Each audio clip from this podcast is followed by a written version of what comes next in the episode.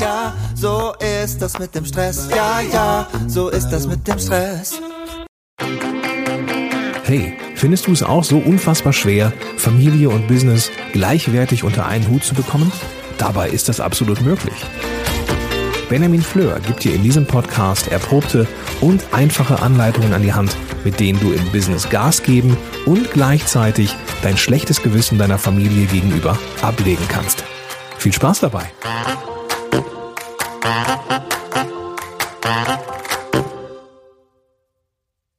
Hallo und ganz herzlich willkommen. Mein Name ist Benjamin Fleur und ich freue mich, dass du mir hier wieder zuhörst. Falls das hier deine erste oder eine der ersten Podcast-Folgen ist, ich bin Zeitmanagement-Trainer und unterstütze ähm, Selbstständige dabei, Business und Familie unter einen Hut zu bekommen und zwar ohne einem von beiden andauernd gegenüber ein schlechtes Gewissen haben zu müssen. Heute möchte ich mit dir darüber sprechen, warum du mehr telefonieren solltest. Und dass ich dieses Thema behandle, ist für mich sehr, sehr ungewöhnlich, denn ich persönlich hasse es zu telefonieren. Ich mag es einfach nicht. Das liegt ähm, zum einen daran, dass ich dann nicht so in Ruhe überlegen kann, was ich gerne sagen möchte, was ich gerne antworten möchte.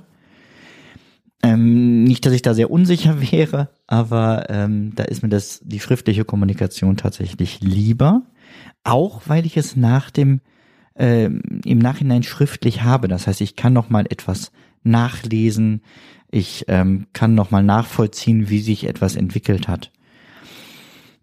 Hinzu kommt, dass andere mich tatsächlich telefonisch schlecht erreichen. Das liegt daran, dass ich ähm, über meine Dienstnummer nur erreichbar bin, wenn ich mich hier im Büro befinde, wie das früher überall üblich war, und ich niemandem meine Handynummer gebe.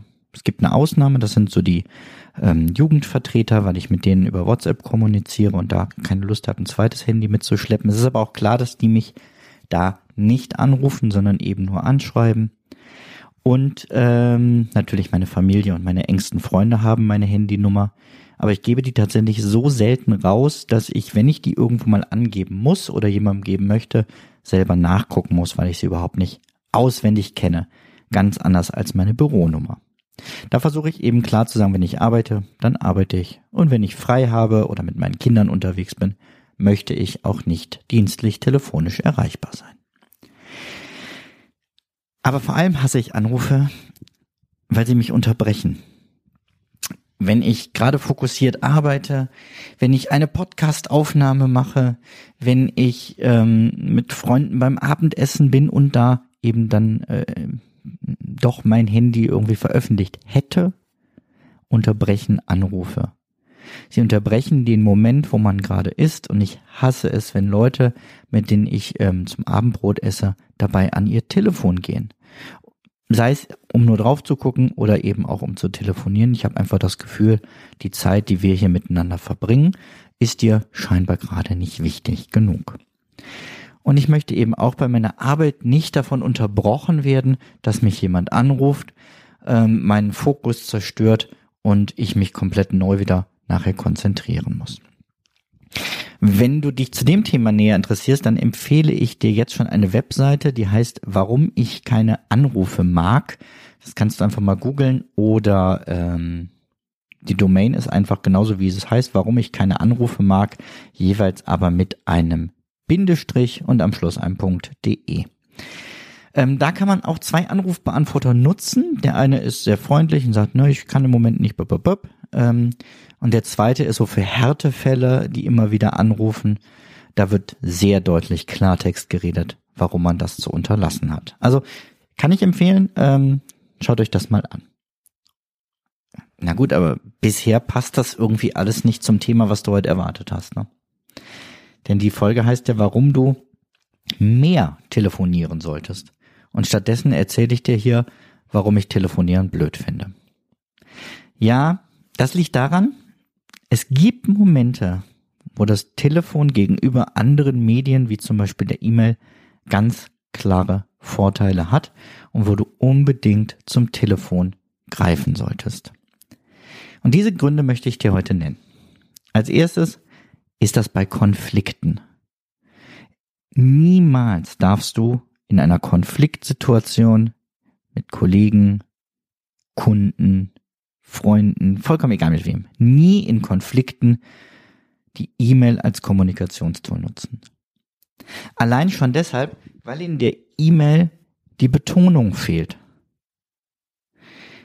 Und je nachdem, wie man eine E-Mail dann liest, etwas anderes beim Empfänger ankommt. Da haben wir das äh, Vier-Ohren-Modell wieder. Ähm, ne, höre ich einen Appell, höre ich eine Beziehungsebene, höre ich eine Selbstmitteilung. Führt jetzt zu weit. Kommunikationstheorie. Das Entscheidende ist, ich habe in einer E-Mail keine Betonung und ich kann es entsprechend anders lesen und das kann den Konflikt verschärfen. Das heißt, immer wenn es sich um einen Konflikt handelt, greife zum Telefon statt zur E-Mail. Zweitens solltest du immer dann telefonieren, wenn es ansonsten zu einem sogenannten E-Mail-Ping-Pong kommt. Also ein Hin und Her und Hin und Her. Das ist immer dann der Fall, wenn es zum Beispiel schwierig ist, einen Termin zu finden. Kannst du am Montag? Ja, ich kann Montag. Wie sieht es bei dir um 18 Uhr aus? Nein, ich kann nur um 20 Uhr. Prima, dann treffen wir uns um 19.30 Nein, ich habe doch gesagt, ich kann nur um 20 Uhr. Und so weiter und so fort. E-Mail hin und her und hin und her und immer wieder Verzögerungen dazwischen. Wenn du einen Termin absprichst, mach das bitte per Telefon oder natürlich per Doodle. Falls du das Tools noch nicht kennst, dieses geniale Ding, um miteinander gerade in Gruppen Termine zu finden, schau dir Doodle mal an. Übrigens über Doodle mache ich auch meine Kennenlerngespräche. Ähm, wenn du Lust hast, mit mir näher zusammenzuarbeiten und sagst, ach, ich würde gerne mal gucken, was kann Benjamin mir anbieten, wie können wir vielleicht zusammenarbeiten, dann geh mal auf benjaminfleur.com slash äh, Termin, glaube ich, oder slash Kennenlerngespräch. Auf jeden Fall auf benjaminfleur.com findest du oben den Link Kennenlerngespräch. Da kannst du draufklicken und kommst zu meiner Doodle-Seite. Aber darum soll es ja heute nicht gehen. E-Mail-Ping-Pong entsteht auch immer dann, wenn viele Nachfragen zu einem Thema kommen. Ähm, wenn du einen Sachverhalt erklärst und immer wieder eine Nachfrage kommt, greife zum Telefon, statt weiter E-Mails zu schreiben. Ich habe, um dieses E-Mail-Ping-Pong zu verhindern, eine ganz klare Regel für mich aufgestellt und die empfehle ich dir auch. Das ist die drei E-Mail-Regel. Wenn du für einen Sachverhalt oder ein Thema mehr als drei E-Mails hin und her schreiben musst, also eine hin, eine zurück, nochmal eine hin, wenn dann nochmal was zurückkommt, dann hörst du sofort die E-Mail-Kommunikation auf, wechselst den Kommunikationskanal und rufst denjenigen an. Das spart dir nicht nur viel Nerven, sondern vor allem euch beiden auch viel Zeit und darum geht's ja letztendlich hier in diesem Podcast. Diese Podcast-Folge wird präsentiert vom exklusiven Partner meines Podcasts, Meistertask. Meistertask ist eines meiner wichtigsten Werkzeuge für die tägliche Arbeit. Mit Meistertask plane ich alle meine Projekte alleine oder im Team. Ich plane und bearbeite damit große Dinge wie Familienfeiern, berufliche Projekte oder auch meinen Redaktionsplan hier für den Podcast. In vielen Projekten arbeite ich dabei mit anderen zusammen, denen dann zum Beispiel neue Aufgaben automatisch per Mail gemeldet werden.